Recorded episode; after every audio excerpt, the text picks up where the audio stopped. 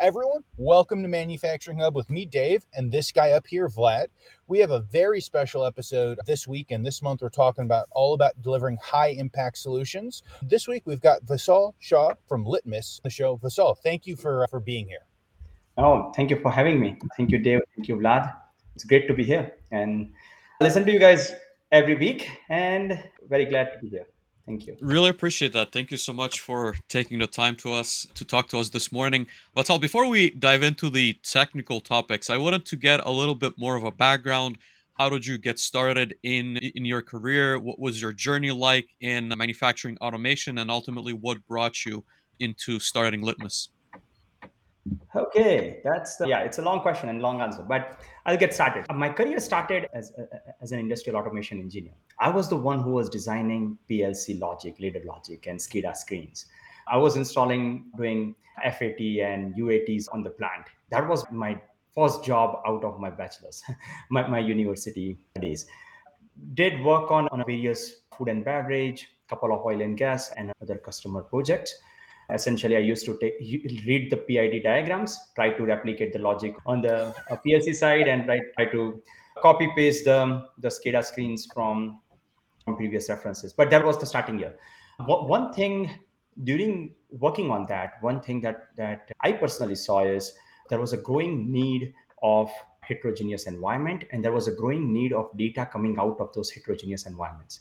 For for the team of four engineers uh, it took us more than three months time frame to integrate Rockwell, Siemens, and some of the Yokogawa system together and push data into a single a single SQL Server database. So again, of course, we used all the fancy tools in between and wrote some Excel VBA scripts as well to transform the data. But like starting from that, the idea was we wanted to create one platform which can talk to every control systems or every industrial system that may that might be hardware system or software system out there and try to bring data to much smarter systems in, in matter of seconds or matter of minutes. We were ambitious to begin with. We didn't know what we were up against but that's how the company and that's how the day zero got started. Uh, and a lot of smart people joined over a long period of time from a manufacturing industrial background.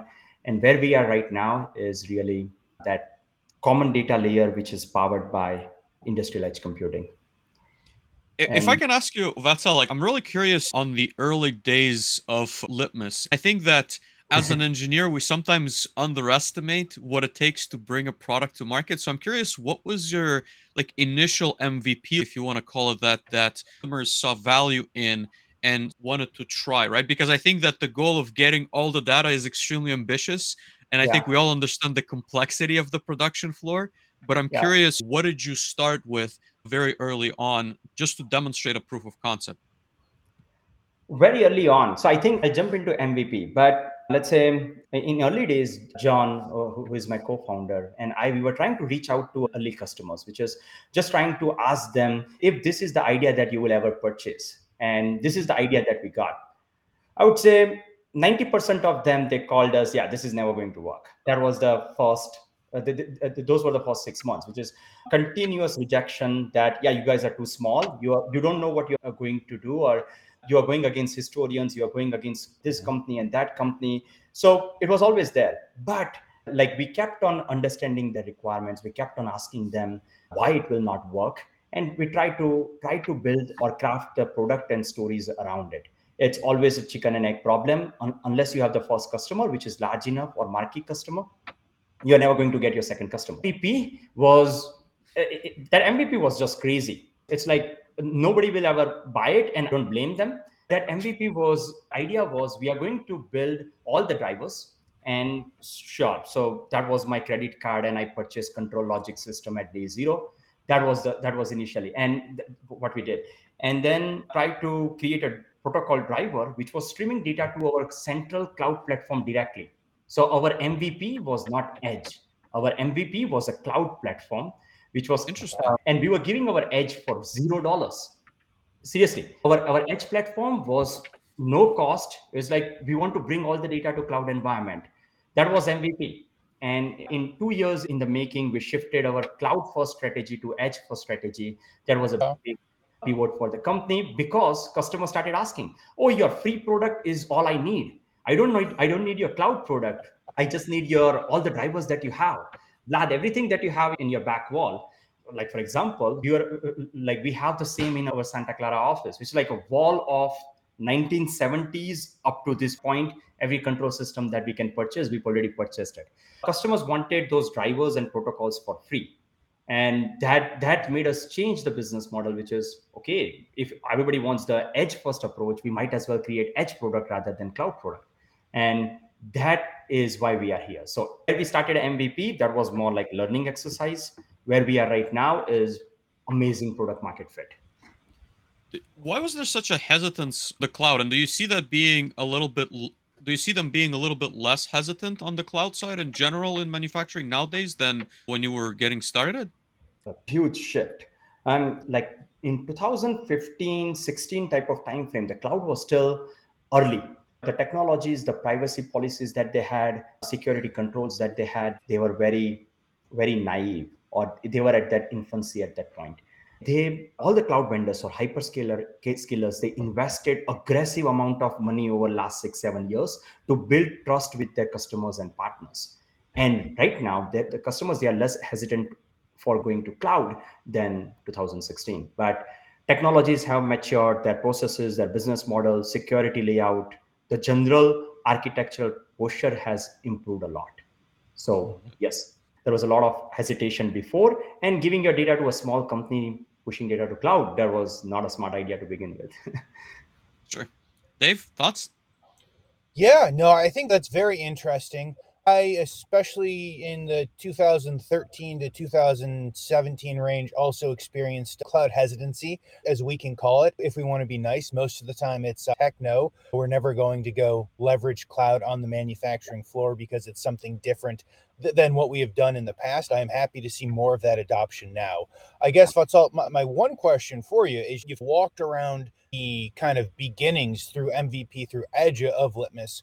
In today, if someone is looking for Litmus, or if we've got listeners who are like, hey, I don't know what Litmus is, what Litmus Edge offers, what is the best way to answer you guys at Litmus are now is your platform and the services that you guys offer? Sure. Litmus as a company, we are industrial edge computing software platform. Our software is deployed in on the plant floor. Our software is there installed on the level two and a half, three of the of the Purdue model.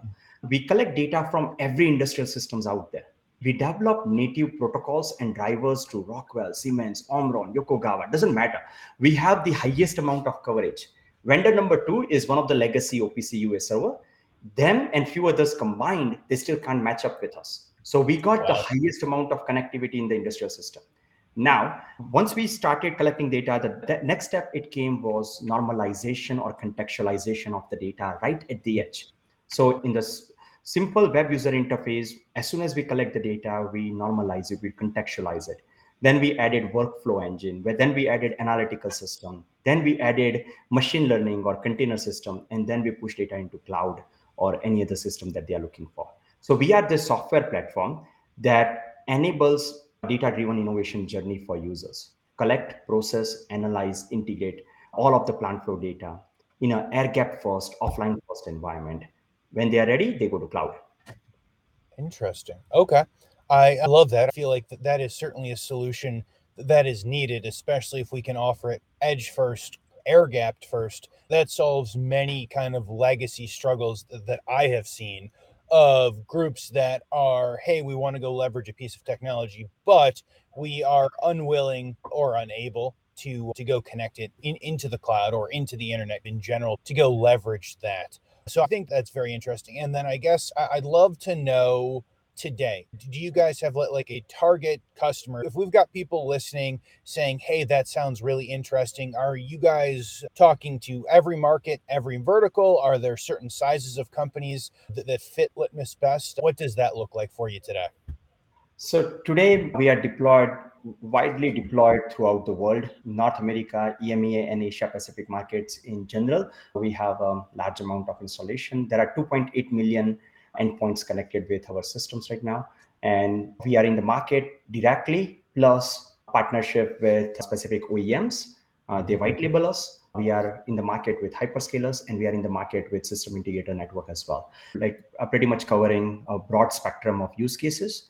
Where we shine in the ascending order, I would say, like we have a good footprint in automotive tier one, our automotive customers. And the second one goes in food and beverage. Third one goes in high tech electronics assembly. Mm-hmm. Recently, pulp and paper, chemical, biopharma, more going towards process as well. We are really good on a discrete or hybrid installations because they have large amount of heterogeneous assets throughout the plant yep. floor. And when you have distributed assets, when you have a, a heterogeneous environment for different types of assets, you can install Litmus Edge in a multiple different networks, consolidate all the data because we collect and normalize and bring it to the central environment. So in discrete and hybrid environment, we shine right away. In process industry, yes, we are learning, we are growing in the market with, with partner portfolio. Absolutely. So one, I love this. Two, I'm going to take Vlad's next question of, oh my goodness, that sounds awesome. I would like to go spend six hours to get a demo and remind everyone that we will be at Hannover in a couple of weeks. If you guys are interested in some live demos, come on over to Hall 17, booth F18C. I I remember it now because I've said it so many times. and uh, come check out. There's a bunch of live demos. If you guys aren't going to be there, we will be building with Vatsal and Dayside. We'll be doing some live builds that we, assuming we've got internet connectivity, will be streaming to you guys, our listeners, so that you guys can see as we go and build some of these solutions to get an idea of what that looks like. I will say that if we have technical questions beyond that, there's a high probability we can get Vatsal and someone from his team on in order to give us maybe a bit better of a demo at a later point and time.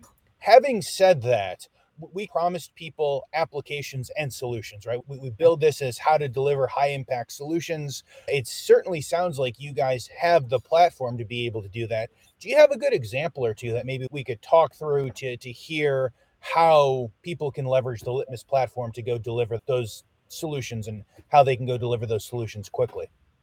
Sure. Time to value across different use cases is one of the one of the biggest priority that we have, or one of the fundamental principles that we have. What we we tell our customers that within first one hour you are already connected to all of your assets on the plant floor. Within one day you are already analyzing that data. Within one month you are already deriving KPIs or ROI out of the platform so what we learned, like as soon as we launch a platform or a feature or a product, we get in mm-hmm. front of customers and we ask them how they are using the product, how they are, how uh, like what different use cases that they're exploring. And like we had a continuous learning over last three to four years where we go back to them for asset performance monitoring use cases, some of the predictive maintenance use cases, recently machine learning driven predictive maintenance, so there are modern use cases which are driven by augmented reality, some cloud connected MLOps workflows. There are more and more use cases which are opening up. But to mention about solutions itself, there are vertical specific solutions that we have seen they are successful in the market and then there are horizontal solutions which are very successful in the market as well there, there are both sides of the ecosystems that they exist right now but how do we go about building it we do start with the product first approach so our largest customer, our smallest customer, they're using the same version of our product. So everybody gets the same foundational layout. Like customers, they get started with low, low investment, high impact type of use cases. What are those? It's they, they have a lot of different assets and they wanted to create they want to create a specific alerts on specific scenarios. Those alerts might be coming out of those assets of PLC variables, DC drives, robotic systems. They start creating the workflow after understanding that data. And they create the visualizations, they create the alert workflow, they create the whole journey to cloud. And once they have it for a specific asset, they like to scale it up to multiple different sites, multiple different assets in, in, in general. So those asset performance monitoring type of use cases enabled at scale, it's extremely low hanging fruit. Then once they have enough data, they start going towards more complex use cases. They might be workflow or light soft manufacturing type of workflows or converting all their scheduling scheduled maintenance into predictive maintenance workflows. Those are extremely high impact, but it does require subject matter experts to spend time on the top of data because you can't just build it out of the box for every production line out there. So we bring all the data, we give them tools which are called ready analytics, and then they bring those specific workflows. then we go one step further, which is energy monitoring, energy usage reduction type of use cases, quality assurance use cases, wastage reduction use cases, inventory and supply chain use cases. So once you have access to the data, almost everything is bolt- bolted on the top of it. And that's how we have built repeatab- repeatability inside inside our platform. And of course, there are vertical specific solutions, but these are more horizontal solutions which are repeatable across customers. It's a journey. That's all. I'm interested in a number of things, but I guess let me ask you like a first question on the architecture side, right? So you've mentioned that you're a software first platform, which means to me at least you can deploy that on any type of I'm assuming Linux machine, right? So it's going to be either like a rack mounted server at the facility or it can it go as low as let's say like a Raspberry Pi or like an IPC? Like what what does that look like? And then ultimately my again like assumption based on what you've described you typically set it up on let's say the IT side it still needs access to the OT infrastructure and then it has a connection or a funnel still to the cloud where you can do some processing some visualization as well what does the infrastructure that you set up typically look like Sure. One thing that we realized early on is every network and every plant floor is different. It's not a greenfield environment. Sometimes they, they have a network which they purchase from Best Buy. they purchase Cisco routers and they install it on the plant floor. We actually see the same IP address five times on a plant floor, which is 192.168.1.100 is my Rockwell PLC. it has been a common practice when customers are scaling up so fast, their network is the least of their concern to begin with, which is let's just go and put our mechanical assets and network will follow. So uh, uh to answer your question, we had to go on a deployment agnostic model. So we can deploy it as a virtual machine. Now, when we go on customer side, oh, do you support Oracle VirtualBox or do you support Microsoft Hyper-V or do you support this XI cluster that we have? Our answer had to be yes and yes because everybody brought something else. Then in the, then the, there are customers they have a very non-centralized networks which is decentralized networks which is more there is one router here one router here one router here. So they started installing gateways and we had to say yes we will develop full support for any x86 64 gateways out there dell hpe and everything else. And in recent times kubernetes has revolutionized a whole lot of deployment models. So now we also run as a container we have to run as a it is helm chart as well or kubernetes script itself so it's just deployment agnostic completely can start from like hundreds of cores Xeon all the way to small Raspberry Pi type of computing power. Gotcha. But gotcha. And so the sorry, go ahead. No, it just took a long time for us to settle down on every deployment scenario out there. yeah. And so if I was, let's say I'm a small manufacturer, mid-sized manufacturer, I come to you guys and I ask you, I would like to test this out, see if it if it is a good fit for our facility does it involve me setting up the platform? Can I just buy any hardware that, let's say, you recommend on your website or that runs Linux and I can set that up myself? Or do you usually use integrators that come in from your side or from partners that come and install the system? What does the rollout process look like?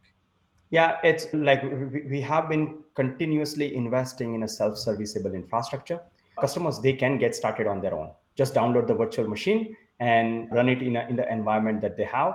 They don't even have to pick up the phone to talk to us. We also introduced a live chat support recently, which is if they have a question, concern, if they have something, just go talk to somebody and they are going to answer your questions right away. We are trying to we are trying to make it more and more self-serviceable for the whole end-to-end scenario. So system integrators, they are there to scale up the project. Once you have one site, you want to scale it up to 100 sites system integrators and their humongous resources will help. For initial ones it's self-serviceable. And we are we are, like we have some exciting announcements to make in the upcoming week as well. We are launching central portal where customers they can without even talking with us they can just go deploy a sandbox environment or they can deploy or they can download our products they don't have to get in touch with us just sign up completely self-serviceable workflow i could certainly appreciate that I can, as an engineer. If I could ask you on the customer side, do you see them struggle with data deployments? And what I mean by that is we talked about their networks being a little bit quote unquote questionable. A lot of times I know that they're missing, let's say, key instrumentation, right? So they have maybe a PLC on the machine, but they want to track what's coming in, what's coming out. So they need to do modifications. maybe also people not being ready to deploy something like this, right? So they need to purchase maybe some server hardware, which I know in some situation can be a Raspberry Pi, but usually should be something better. So I, am curious if you have some back from them or questions or concerns with what they need to do in order to get a data solution like this going. Yeah, one of the one, of the first thing that that we do recommend is to understand what assets do they have and what type of connectivity that they provide. What our software does is as soon as you open up the web user interface, it will have just one plus button. If you click that plus button, it will ask you IP address and the variables that you want to pull out of that control system. As long as those two variables they are known, it pretty much it's a simplified workflow. For mid-sized customers, that what we have seen is they still have to do some some deeper a discussion or like they do have to identify what assets and what do they represent and how are they going to get access to that. For large customers normally it's well documented process which is they already have most of the times those variables plc tags uh, ip address information the net- network posture analysis is already done. So th- there is a little bit better state. What they have to prepare is identify the assets identify the connectivity and rest is on us Dave, thoughts, comments? I have to quote Vlad. I've got many thoughts and comments out here, but no, I guess one. Th- this seems very exciting. Let me go back to the comment about self-serve, self-use that you were saying. That's all. I think you said that many times you'll have a customer, and for the single site, they will come in, download either trial, or they'll go buy a license and go build it themselves. I have lived on the build it themselves from virtually every angle. I've lived on it from the systems integrator coming in to say, hey, you guys have built something, but maybe you didn't follow best practices. Last year, I lived with a client as we were going through and doing a, self build with someone who, with a group that first wasn't Litmus, but certainly did not give us enough structure or anything along those lines. And I have seen uh, on the other side of people going and taking a low code, no code platform and yeah. going and creating some good opportunities. But I look at it and I'm like, you guys left so much low hanging fruit there. So, yeah. having said all of that, I think one, being able to showcase and have that you guys can go roll this out yourself if you like to is absolutely great. And I think we will continue to see more and more companies being forced to offer those because that's what end users want. But uh, on that side, you see lots of end users being able to easily leverage the Litmus platform in order to go find those big gains? Or do you find many times people come in, see that there is huge opportunity here, and then maybe go talk to Litmus, maybe go talk to one of the partners to come in and help them find the rest of that ROI and those opportunities? Sure. The idea would be yes, so you're 100% right. There is a growing trend right now from small teams in very large corporations, which are more digital transformation, the operations management, CIO's team, data science team, they want to be completely self-serviceable, which is dealing with five different vendors at the same time. They can't pick up and talk to all five vendors when they are yes. realizing their, their project. So believe in everything must be documented, everything must be available to me right now, and everything must be available in an environment which is where I can go ahead and get started. There's an extremely growing trend on that side and second we have such such a huge demand from the market. We as we have limited hours in a day. Our account executives they have limited hours in a day. Why restrict ourselves so the self serviceability is more and more opening up. We did invest on on three key sides of it.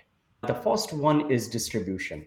So if somebody wants to try it it's like central.litmus.io we are going to announce it next week but now i just announced it on the manufacturing hub podcast but if somebody goes to central.litmus.io, sign up, and you will be able to deploy a sandbox environment right now within before this this webinar is and podcast is over. That's that's our distribution mechanism. We solved it for somebody who wants to just buy it, or somebody who just wants to try it for 15 days, or somebody wants us to host a virtual machine for them. We are paying it to cloud companies, but we host it for them for sandboxing environment. So that's distribution. The second one has to be that the principle for product led growth really pushes us into making product well documented and have a customer success team ready in a way that uh, uh, uh, they can help customers where they are. A lot of documentation. Plus, we, ha- we have introduced solutions marketplace in, in the central portal itself that allows customers to download solutions. So if you have a Fanuc system and you want to you don't want to discover all the variables out of it, just go ahead and download Fanuc template. It will collect data from CNC systems. So the second thing that we heavily invested in is understanding horizontal and vertical specific use cases and make it live for zero dollars for everyone. And the third, so customer success and like ready availability of solutions was the second investment that we did. And the third one that we are actively investing in is more like the product needs to be available in a way that it is like throughout the whole journey of the customers from initial connection, processing, analytics, and integration. All of those components have to be self serviceable as well. So, in product help, in product improvement of user experience was heavily invested from our side as well. Combining all three of this distribution, uh, knowledge transfer, and like throughout the product help itself, I think we are ready for self-serviceable. Of course, business models they had to align. We did that exercise as well. So again, that's just a broader over last one and a half years we have been investing in a more self-serviceable distribution of our product i hope that makes sense long way to answer it but Dave? No, I, I, I, absolutely. I think we might lose Vlad for the rest of the show, Vatsal, because you just told him where he could go download a sandbox, yeah. and uh, he's just going to be clicking away on, on, another screen for the rest of the time that we're here, going and building and connecting to stuff behind him. So I think that that's very exciting. Vlad, what are your thoughts? Do you have thoughts on the self-service model? Do you have thoughts on other things that we want to get into before we, we go talk about some more solutions? I'm curious about data, I guess, contextualization once you get it into the platform, right? So, Vatsal, you probably know that machinery is built very differently. Even at the same manufacturer, you could have the exact same machine built by two engineers. So, your tags are going to be different. There's very little standards, I want to say, like in our space. So, I'm curious as an end user that's looking to make sense of that data, and I hear this a lot from at least my conversations it becomes difficult and time consuming to first get that data and i think you've solved that problem how do you make sense or maybe transform that data into something that you can then take action on what does that look like on yeah. your side uh, for sure. Don't even get me started on standards. They're non-existent in this world. They are not. I hope they, they will be made by someone, but I also don't see them. You know, yeah. very different across companies. Yeah, no, uh, uh, uh, for sure. So again, just like what we had to do was like in 2018 timeframe, what we realized is temperature coming from PLC number one or temperature coming from PLC number one, it's still temperature. Everybody struggles in creating a different format of the data itself. So we started normalizing this data in, in, in a very earlier time frame, which is data coming across all of these different products, all of this industrial system has to look exactly same. And that was the normalization piece that we developed almost five years ago now. What started happening was every asset is different, as you pointed. Fanuc might have more metadata available. Siemens Sinumerik might have even further data available, or Robot might have different types of metadata available. So we created this metadata registry inside our product where every data point that you collect. So if you collect temperature, then you can attach what batch was it, what shift was it, or what what asset was it or what line was it you can attach those metadata in a dynamic way on every data point which is collected our json message that the temperature json message is augmented with a whole lot of other context information right at the edge. So before it hits data lake before it hits any other analytical systems or machine learning system it has data which is key value timestamp plus metadata available as a part of it. This is a very basic step that every vendor needs to take. There are a lot of companies they try to create environment where data contextualization happens a little bit later in the pipeline. But you still lose a lot of informations which were available at a plant level now you cannot go back in time to acquire them in the first place so this is what we do at the edge which is collect the data normalize it but also augment it with a lot of metadata around it. Interesting. When you talk about like a shift, I guess, on batch information, can you pull that from an ERP or MES system, or you have to, like, is that manually entry? What does that look like? Um, so yes, it can be automated. Everything that we do, we normally aim for scalability at Litmus. It's, it's the activities of adding metadata or metadata registry itself. It's dynamic. There is an API call. MES systems, they, they normally have the information on which batch, which product, which SKU, that it is manufacturing, we can pull that data as a part of Litmus Edge and dynamically change the metadata inside the product by making API calls. Every time there is a shift change, there is a product change, there is a SKU change, line change, it has to be completely dynamic. And we also I, I see that as a big challenge. So yeah. sorry, go ahead.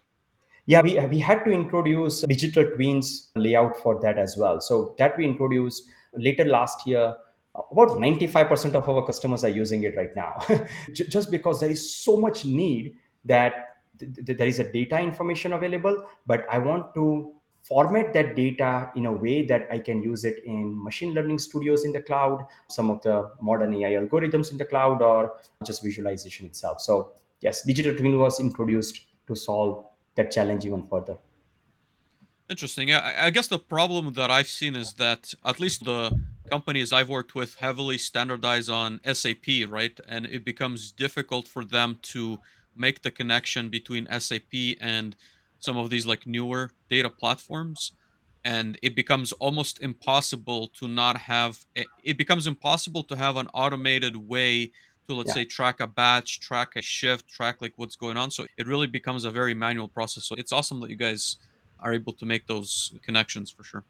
Yeah, SAP is one of the one of the very highly integrated SAP PCo and SAP MII. There are a lot of mm-hmm. customers they integrate our products to that. Their workflows they are different. Sometimes they they just want us to collect some context information. Sometimes they want us to push key key value variables inside their environment, which is raw data, derived, analyzed data. Push it in a way that they don't have to analyze any further. And the, the data sets is available inside SAP MII environment or even further, like HANA database and more. But it's like we have to really do that, and every vendor has to do that if they want to do it for industrial IoT world. It has to collect data from the systems which are which are contextualizing that data in the first place. Awesome. Are there any interesting, maybe I'm always curious about situations that a customer has used your, let's say, solution for something that you didn't expect, right? That maybe was a little bit peculiar at first, but oh yeah, now that you've explained it, it totally makes sense. Do you have any examples that you can maybe share with us? Again, obviously not mentioning customer names. Countless times. Again, countless times I can say that, oh, why was it not documented? Or why didn't you tell me before? I, I just did it this way. And now you, you told me that um, we should have been doing this way. Yes, this is a this is the challenge that that we come across almost every time. We are building the product for the first time. We are really disrupting and revolutionizing this industry. We took the product first approach. So we are always going to come across scenarios which are corner cases. And we listen to our customers and we try to resolve it. So to, to tell one of one of them, which would be like a lot of customers, they they start with the, the easiest architecture possible. I will answer this easiest architecture in two different ways. But the first one is I want to just push data into cloud. So what are my avenues? Which cloud vendor I'm using? I'm using Azure, GCP, or AWS. And then they will find IoT product that those three vendors they have. One of them has IoT Hub, IoT Core, or PubSub. The idea would be they start there. And quickly they realize that it's so expensive to push plant floor data to cloud by using those specific mechanism. It like we came up with a customer use case where we're spending close to forty thousand dollars a month $40,000 a month to mm-hmm. push four to five lines data to cloud. They had large amount of variables that they were using for statistical analysis, but that is expensive, really expensive. So in, in one of the like this cost reduction journey that that we found, customers discovered, oh, if I use Kafka, if I use this Google PubSub environment, I might actually spend 5% of what I'm spending before, or even, even less than that. And then it became a trend, which is why didn't you tell us before? Why you let us do the thing which is easy, but it's going to be very expensive? It's more like discovering by themselves, which is once they hit the cost problem, they are going to shift to resolve those cost problem. And us being multi-tenant environment, a multi-cloud environment where we push data to everyone, it that journey is like five minutes of work. That's mainly on one. And then there is another one. A lot of companies or a lot of innovators in the market they start with open source products they start with something let me just build everything by myself I'm going, to, I'm going to take one of this no code low code tool i'm going to take this driver from github and i'm going to take this visualization or this database and let me just combine everything um fantastic Again, please do that. That's the best way to get started to understand what that represents. But they soon realize that they are going to hit the wall that who is going to maintain this four vendor infrastructure, four open source vendor infrastructure? It's, they have to either invest or they have to replicate it in an environment like Litmus Edge. And when customers say that we are going to build by ourselves, we just mark in our Salesforce that this customer will come back a year later because once they realize their ROI, they're going to come back to us. It's just a reality.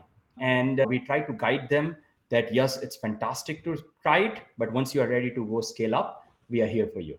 And uh, this has been a trend. And they always say, why didn't you tell us before that this will be challenges? It's like we keep on telling you, but message doesn't go across. I will make a comment before I, I let Dave jump in. There was a Reddit thread not too long ago where an engineer was asking about implementing a data machine learning and visualization solution on a Raspberry Pi. And the question was, is this an adequate solution for the manufacturer? And I think that this is almost like a trap for the young players, right, in our industry, where yes, it's going to maybe save you some dollars on the hardware, but it's going to take you a lot longer to implement and it's going to be unmaintainable, right? So, unless, again, speaking for the engineering side, unless you want to pigeonhole yourself into just being the only person that can support that system, I really don't see a path of you developing something that is maintainable. And again, maybe I don't know his intentions. I don't know if he's trying to secure a job, but I really think that from the kind of the customer, the manufacturer point of view, that's not something you want to find yourself in. And unless, again, maybe you don't mm-hmm. have the right knowledge or understanding of what that's going to look like, you should not be signing up to uh, to such a platform. You're spot on. And security, it's the posture that this this layout creates for security environment is just worse. We have seen somebody reverse tunneling inside Raspberry Pi from their home and that data is connected to their yep. like machines and CNC systems. I was please do consider what you're doing is creating bi-directional tunnel to your plant floor from your mm-hmm. home mm-hmm. again even if it's secure even if it's encrypted even if it's like even if there is a complete uh, certificate based authentication authorization exists it's still not the wise thing to do uh, uh once again se- ignoring security in favor of lower cost solution is never going to mm-hmm. scale even if it scales it will be unmaintainable yeah, absolutely. And I think it's absolutely. with good intention, right? Like ultimately they're trying to provide value, but it's not having the right information at hand that drives some of these solutions. Dave? I was going to say, if you guys have missed, I don't know, a middle 30 to 50 episodes on Manufacturing Hub, it was a lot of Vlad and I arguing as to if Raspberry Pis were were production ready. Vlad Vlad is, has very much the engineering concept, as you guys have heard. I am very much the no right? If I were going to go argue with internet strangers, my answer to that question would just be a no, and uh, we would move on from there, or we wouldn't move on from there. Mm. But that's why I typically don't argue with internet strangers on Reddit because uh, no one ever wins. Having talked about arguing with internet strangers, we've been I've been having a series of very interesting conversations around digital twin. Vatsal brought up digital twin. We are going to be demonstrating digital twin at Hannover, and we're going to talk about that. But first, we have some people to thank. So we would like to thank Litmus for sponsoring this theme as well as this show and having Vatsal come on here. With Litmus, everyone can work from a single source of truth to improve efficiency, drive profitability, scale securely when it comes to industrial data. Real time connectivity, normalization, contextualization, and analysis at the edge come together in one platform to help IT, OT, and enterprises do more with their data. More than 250 drivers connect to legacy and modern industrial systems in minutes, ready KPIs and analytics, digital twin, and machine learning models and integration to cloud available out of the box. If you guys are going to Hannover Messe in 2023, join me, Vatsal, and Litmus to experience real results within reach. We're going to do daily live builds. We've got demonstrations and activities to help make IoT more accessible. Join us at Hall 17 Stand F18 for that, and we hope to see everyone soon. Awesome, and I will probably Perfect. join remotely on some of those streams. Vlad will join remotely. He is He is excited to make it out to the mean streets of trade shows later this year. If you guys have missed, Vlad is 100% committed on the internet to go to Automate. And we all know that pe- the thing, everything people say on the internet is 100% true. so if you're not going to be at Hannover, if you're more North American centric, please come join us at Automate for that show. Of Uh, that's all. Having said that, we've got a bunch of great content coming out. I want to get maybe a couple of minute segment of kind of your thoughts of Hannover because you've been there before. Maybe we've got some viewers and listeners who have not been to Hannover. So, can we get your kind of overview and maybe your best tips and tricks, and then we can get into digital twin a little bit, please? Yeah. So, about Hannover, I think one of the one of the best shows that you will go to. Uh, it's like for industrial world itself. We have seen it changing from just very mechanical or asset centric show to more digital show over last few years so a lot of software vendors a lot of talks about the modern P- plm systems a lot of talks about digital twins a lot of talks about this industrial data ops and more so yes it has changed like you you're gonna be dead tired after i bet you wednesday Oh, absolutely. We'll have to pull you out of bed on Thursday morning. That's that's gonna be like it's gonna be that hectic. But it, it should be really fun show. And um, there are a lot of smart people lot, opening up a lot of different thought process and their innovations and their ideas, and it's just fantastic. The more we talk, it's better. And at youth, it should be fun as well because we are doing this live build for the first time, as Dave said. Like we are really recording things live while we are building the use case. In a again we are confident or overconfident and we don't know if, if, network if we don't know if network is going to work but we hope we are going to figure everything out. But it, it should be a fun challenge for ourselves. We'll see Absolutely. It should be good. I will again say to those live builds and some of the demos, we will do our very best to stream from the show to keep everyone up to date. A little bit of live shows and doing potentially live shows at live shows is that question as to what does internet connectivity and stability look like? In theory, we should have more than enough to be able to stream out. In reality, we will see, which is what I've learned about every trade show that I've ever been to. I will say, in addition to that, tune into this channel and I think the Litmus channel. We will have daily recaps coming out as to what that's gonna, as to what's happening, and that should be very fun. They're going to be super short. I think the concept is maybe 15 minutes max as it comes to that. Chuck in the comments is saying to wear very comfortable shoes. I will say one of the favorite things about international trade shows for me, Vatsal, and I'll have to get your opinion on this, is based upon what people wear, you can 100% tell where they come from, right? So our European brethren, they're going to be in dark suits. They're going to be in white shirts, probably with club ties. Yeah. If they have the company logo on something, there's about a 75% chance it is embroidered in white so you can barely see it yeah. on their shirt. And they, they will be prim and proper. The Americans, that will include me this time, we we look like what we look like. Like we will you will almost certainly be able to tell us if only because we are wearing comfortable shoes and, sneakers. I've decided to go the very American route of wearing very bright sneakers. and I mm-hmm. think I'll have bright shirts for people to, to see me on. But th- that that is one of my favorite parts of going to trade shows. Now, well, sure. have to be true to ourselves. So whatever is comfortable, that works very well. But show is going to be fantastic.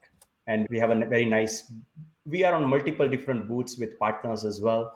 And Litmus booth is also there. So should be fun. We'll see. Absolutely. No, I think it should be fun. Can we transition a bit into digital twin? I know that you mentioned you guys are building digital twin to allow people to use your tools better. And as I said, I've had some rousing conversations as to what digital twin is, right? Does digital twin have to include every bit and byte? Can we simulate lines and get to 80 or 90%? Is that digital twin? That, that, that is one of my most interesting conversations we've been having because just like everything in this industry, none of us can agree on it. Can you give us maybe a bit of an overview as to what the Litmus digital twin looks like and how you guys are able to go create that. Yep. I would say for digital twins, we divided uh, uh, uh, uh our, our, our, product management team and the engineering team. We divided into three key three key areas. The first one for digital twin, in our definition, is more about data itself.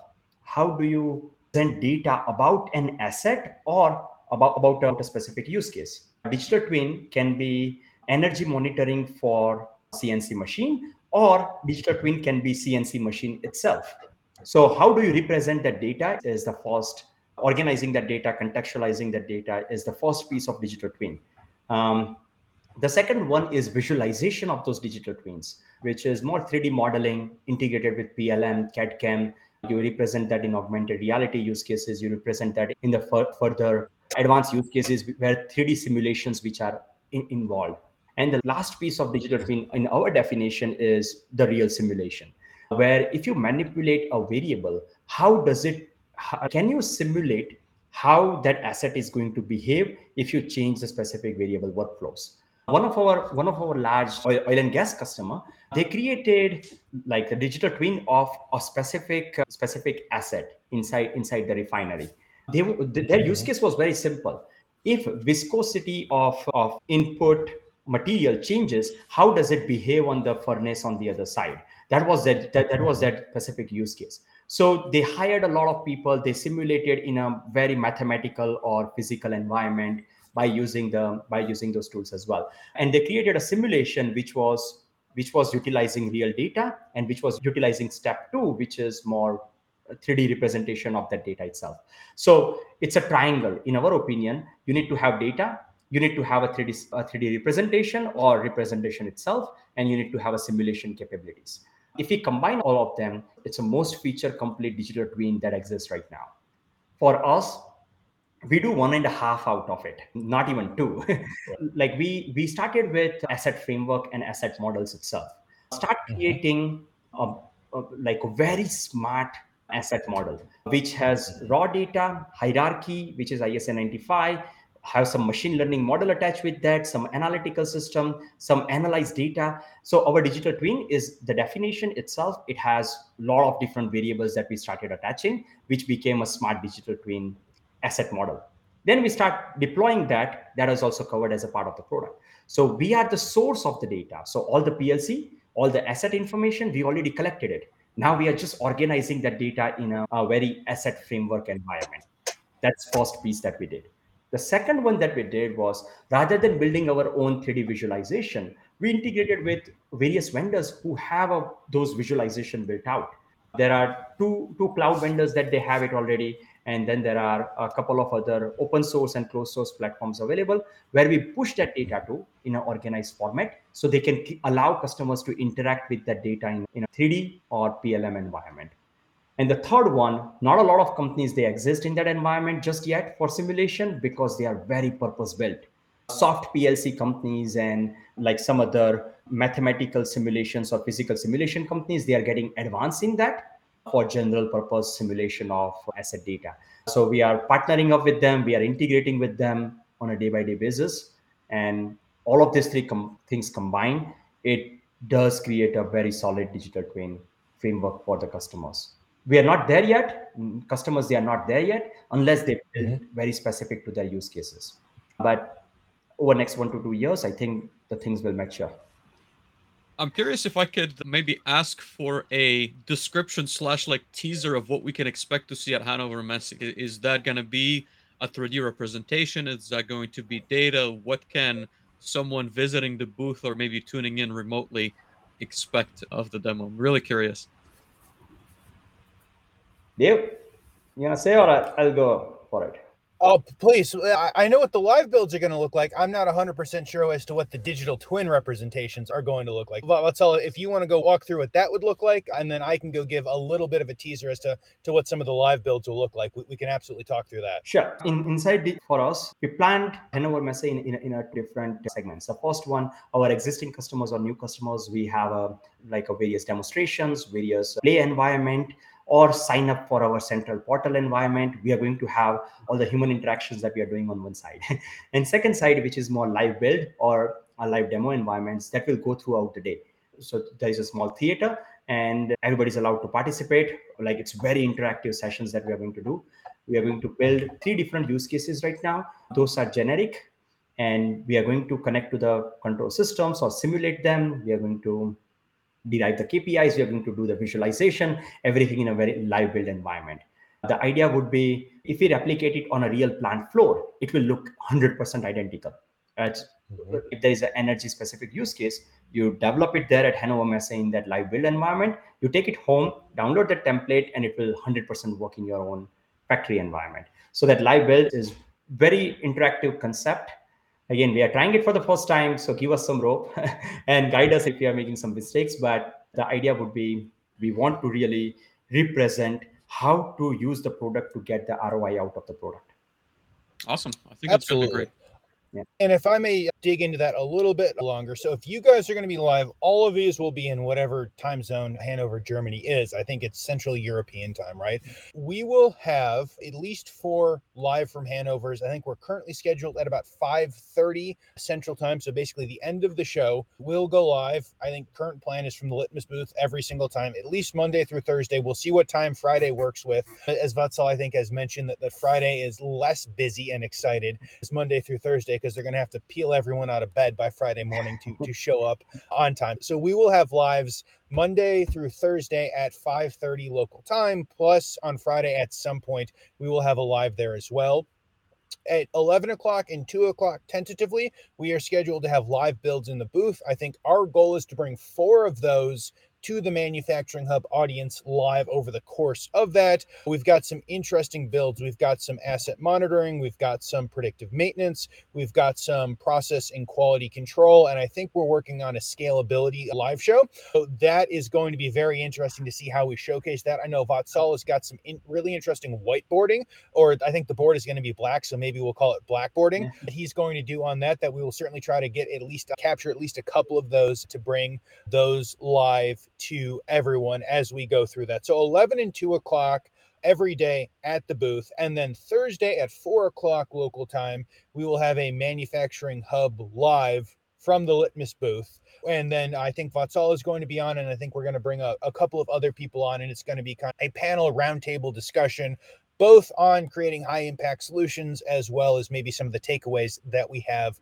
from from Hannover. And again, if you guys are going to be there, please come and say hi. We've got a lot, a lot of other content items that it is our goal in order to go to be able to create. We've got a lot of things that we will do our best to share during the week on socials, but we will absolutely probably have months of content that will come on after that. So be sure to chat, tune in to all of our channels. The Manufacturing Hub channel is really good. Also, the Litmus channel, and we will go ahead and have those links to, to the Litmus channels in there. And then as we get closer, we will have exact channels that everything is going to go live on. So you guys, if you are not there, can absolutely go and stay tuned. I will also say, and everyone should be scared, just as Vatsal has been talking, I've got a list of three or four other pieces of content that, that we're going to have to create. I'm just going to shove a camera in front of his face.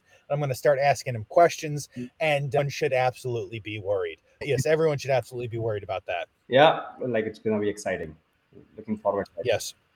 Bringing us absolutely. If I can bring us back to data solutions for just a moment, I think we hit a very interesting point before the ad read, which is that in many instances, the end users or the customers aren't always aware of how to implement these solutions properly. And my question for you, Vatsal, is what is the strategy for educating the end users? So I think that the technology is certainly there, but I still think that there's a gap in our industry of number one, like what's possible, then what it takes, and what sort of like opportunities it will provide once it gets there. So I, am curious on your thoughts, what you you've seen in terms of gaps of of knowledge and what you're trying to do to address that and your strategy on that side. Yeah, no, for sure. And I think technology is there. Like our product market fit, and the same goes for many other industrial IoT companies, is very high. That means if customers are looking for a product, the products do exist. The main challenge here, there are two key challenges. One is change management. This is one of the very heavy subject that that happens, which is manufacturing companies. They exist to build uh, uh, like whatever they're manufacturing they are manufacturing shampoo bottles or they are manufacturing cars or they are manufacturing like books what, whatever they are manufacturing like they, they exist to manufacture that doing digitization up until this point is always a second priority for them so there is a change management involved without affecting their day by day operations and that is, in my opinion is a very like we have to tread very lightly in a non-disruptive and non-destructive way introduce a technology which can help them in a short term as well as in the long term. So change management is one. And second one, the skill set has to grow. That, that, that there are a lot of lot of uh, team members that we work with. They want to learn.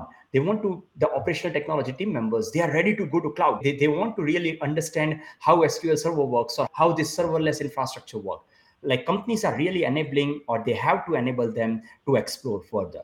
Transform their skill sets from just manufacturing operations or maintenance into even something further which is digitization of those assets itself. So those two things which are influencing the technology adoption and this is in my opinion is something that has to be taken care of as a more on a people operation side rather than on a technology adoption side.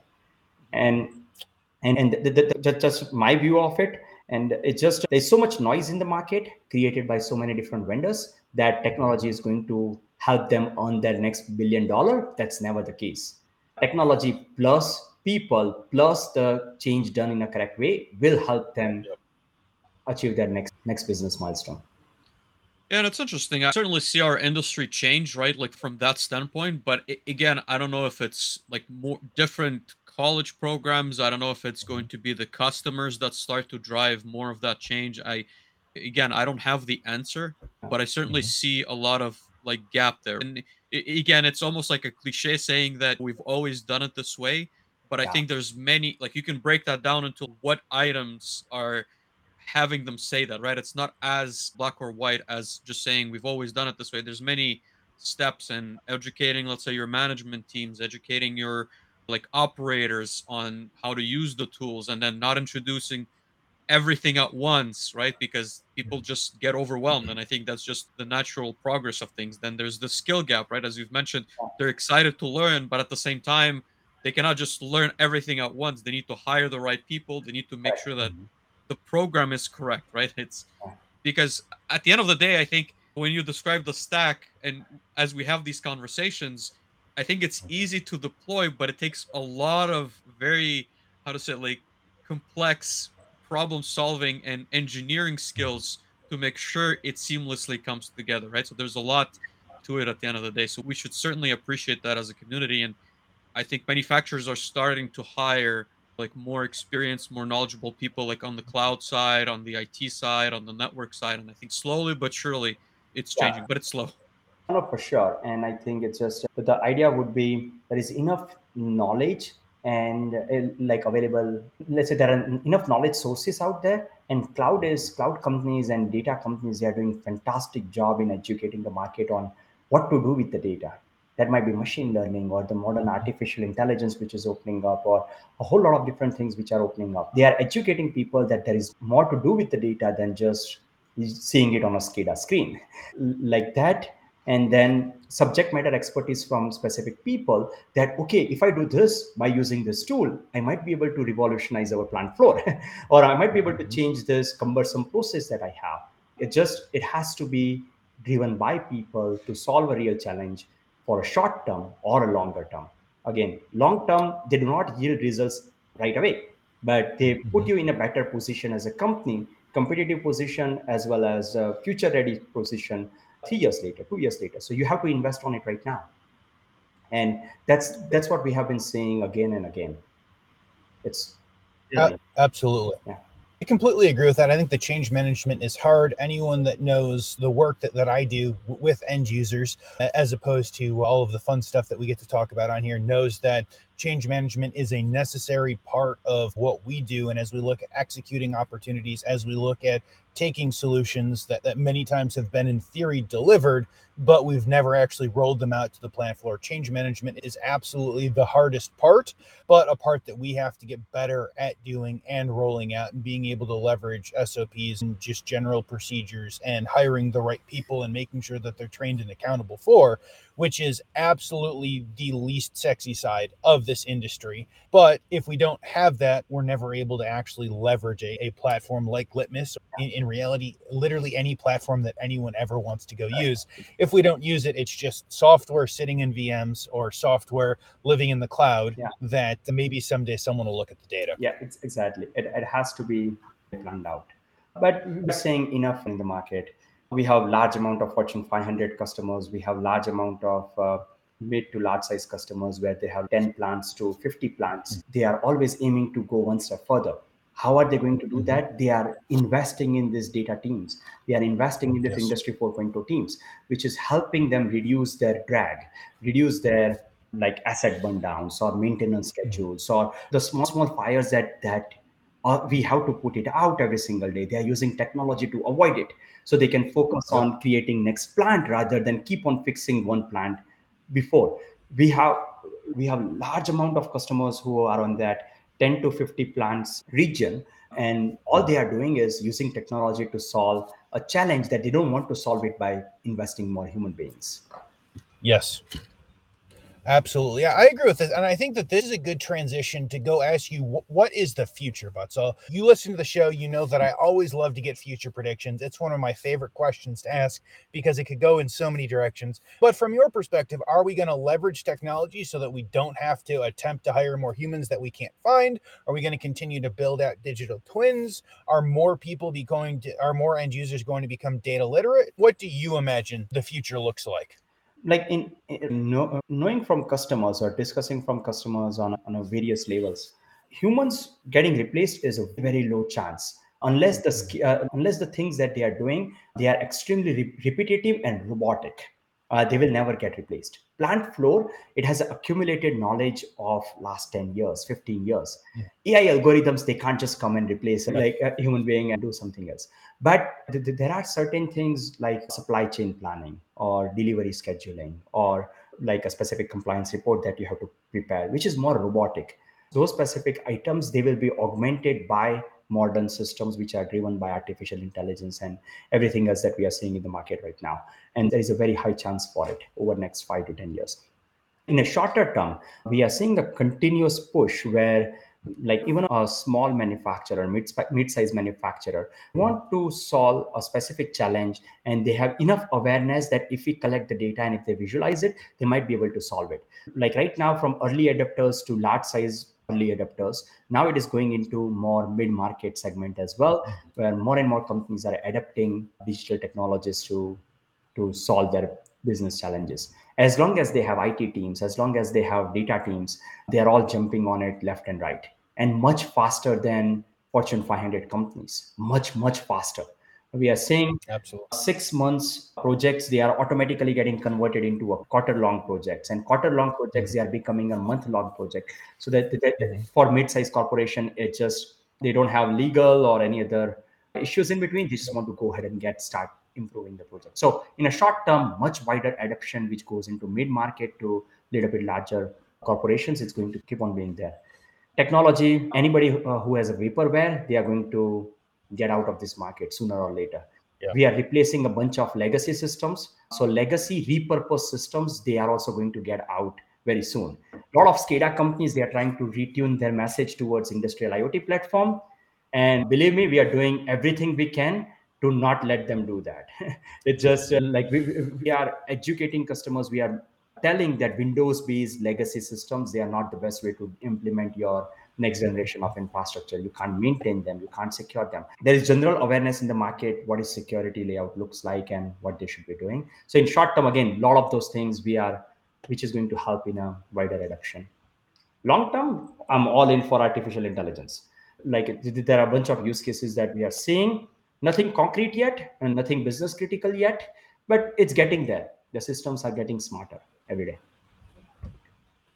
Oh, fantastic. I think that those are some amazing predictions. I hope that at least half of them come true and continue to come true because that will be good for all of us and all of us in this industry. So thank you for that. That's all. The next question I like to ask everyone, and, and I'm sure is for a book and or content recommendation. And I think when I asked you this question, you're like, I have a number of each. W- w- would you mind giving us a book recommendation? And then if you've got some other pieces of content recommendation, we always we always appreciate those. So the book that I'm reading right now is by Robert Iger, Disney's okay. CEO, The Ride of a Lifetime. One of the one of the fantastic book that I have read. It's that's currently ongoing. I'm like 75% there in, in finishing it up. So that's one of the book that I really like. The recent one, a couple of weeks ago, I was on a high growth framework, which is by Elad Gil. That's also one of the very nice book, mainly for companies who are scaling up from like just getting started to the next big milestone that they want to achieve there are enough successful stories there so both of those books i highly recommend it One of them is very business specific. One other one is just startup or like how those frameworks they are created specific. Content itself, surprisingly, I have subscribed to 10 different substacks now. Like seven of them, they are related to aggregation of artificial intelligence as well okay. as the things of business in general which are going on. Okay. They send me one newsletter every day, but there, there are a lot of new media and content creators which are there right now and they are doing fantastic job in aggregating a whole lot of content putting their own spin towards that message itself and then making it available to subscribers like us which is the idea would be I'm like I'm just I don't have enough time in, in my day to to catch up with all of them, but at least I'm subscribed now. Okay. Love that. I think all of those are fantastic. Thank you for that. So everyone knows that the next question I like to ask is some career advice. So Vatsal, perhaps we can put a different spin on this. So we'd love some advice. We'd love some career advice, maybe for someone who is where you were 10 years ago, considering building what has now become Litmus. Do you have some good advice for those people early to mid career saying, Hey, I can build something better or have a new novel idea? other than coming to work for Litmus, because you guys are obviously the best, what would be your best piece of career advice? I think uh, when you're building something for the first time, it's just incredibly difficult. It's applaud all the startups founders out there who are, who are starting something in for the first time. But on the top of it, if you are starting in industrial world, it's even further difficult because the industry is ruled by large companies or large distributors, large system integrators, large vendors itself. So uh, to to make some make your mark, that you have to persevere through it. This is there, there are going to be lots of downs before there is one up, and it's if you're building something in industrial world, if you have a novel idea, do try it out. The industry is primed for innovation. It's ready to adapt to new vendors. If they are ready to try out new things, it will just take a little bit longer than you anticipate. So you do have to put hard work, smart work, and persevere out of it. It's just my advice. I like how I started again from where we are right now.